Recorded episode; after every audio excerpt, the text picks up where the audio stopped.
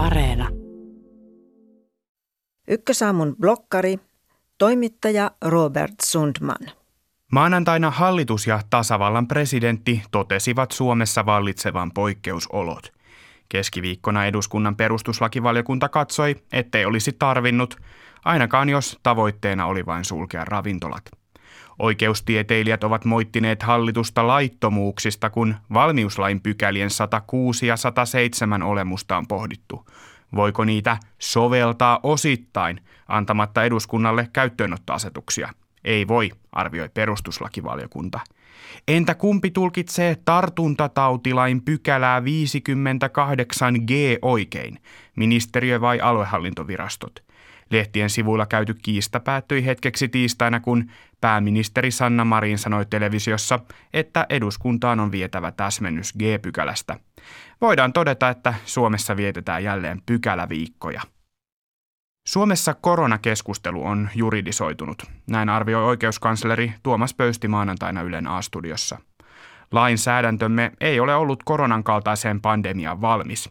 Puutteita on paikattu täsmälainsäädännöllä. Hallituksen esityksiä on annettu nopeasti juuri tiettyihin kipukohtiin puuttuen. Tämä on oikeuskanslerin mukaan johtanut lainsäädännön rakenteen hajoamiseen. Se puolestaan aiheuttaa ristiriitoja, joista taas syntyvät tulkintaerimielisyydet. Siksi oikeusoppineet ja hallitus ovat julkisuudessa usein vastakkain. Syytä keskustelun pykäläpainotteisuuteen voi etsiä myös suomalaisesta poliittisesta ja oikeudellisesta järjestelmästä. Kun puhutaan perusoikeuksien rajoittamisesta, on ytimessä eduskunnan perustuslakivaliokunta ja sen etukäteiskontrolli. Monissa maissa niin kutsutulla jälkikontrollilla on suurempi rooli. Yksinkertaistaen voisi sanoa, että asiat, joita meillä pohditaan ennalta perustuslakivaliokunnassa, ovat Saksassa jälkikäteen perustuslakituomioistuimen pöydällä.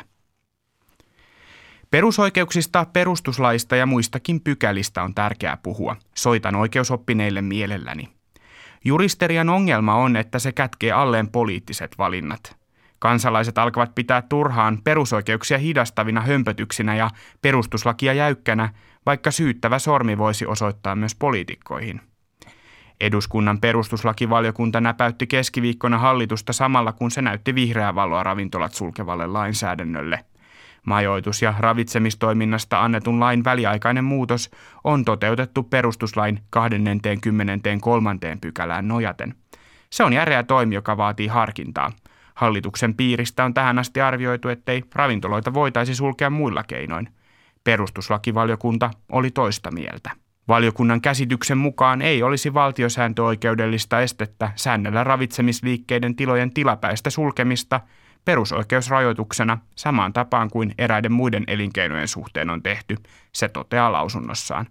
Suomeksi sanottuna ei olisi tarvinnut mennä vaikeimman kautta, mutta poliitikot ovat juuri poliittisilla valinnoillaan tehneet eron ravintoloiden ja muun elinkeinotoiminnan välille. Näin arvioi esimerkiksi valtiosääntöoikeuden dosentti Pauli Rautiainen Ylen haastattelussa. Tiettävästi myös alan lobbareita on kuultu asiassa.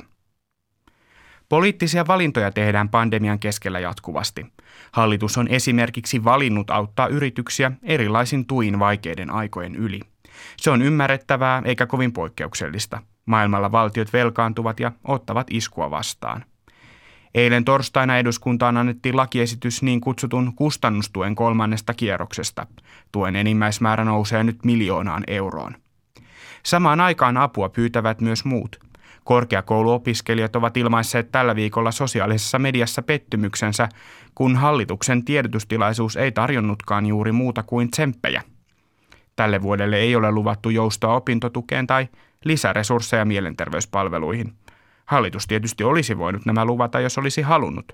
Esteenä ei ole yksikään pykälä.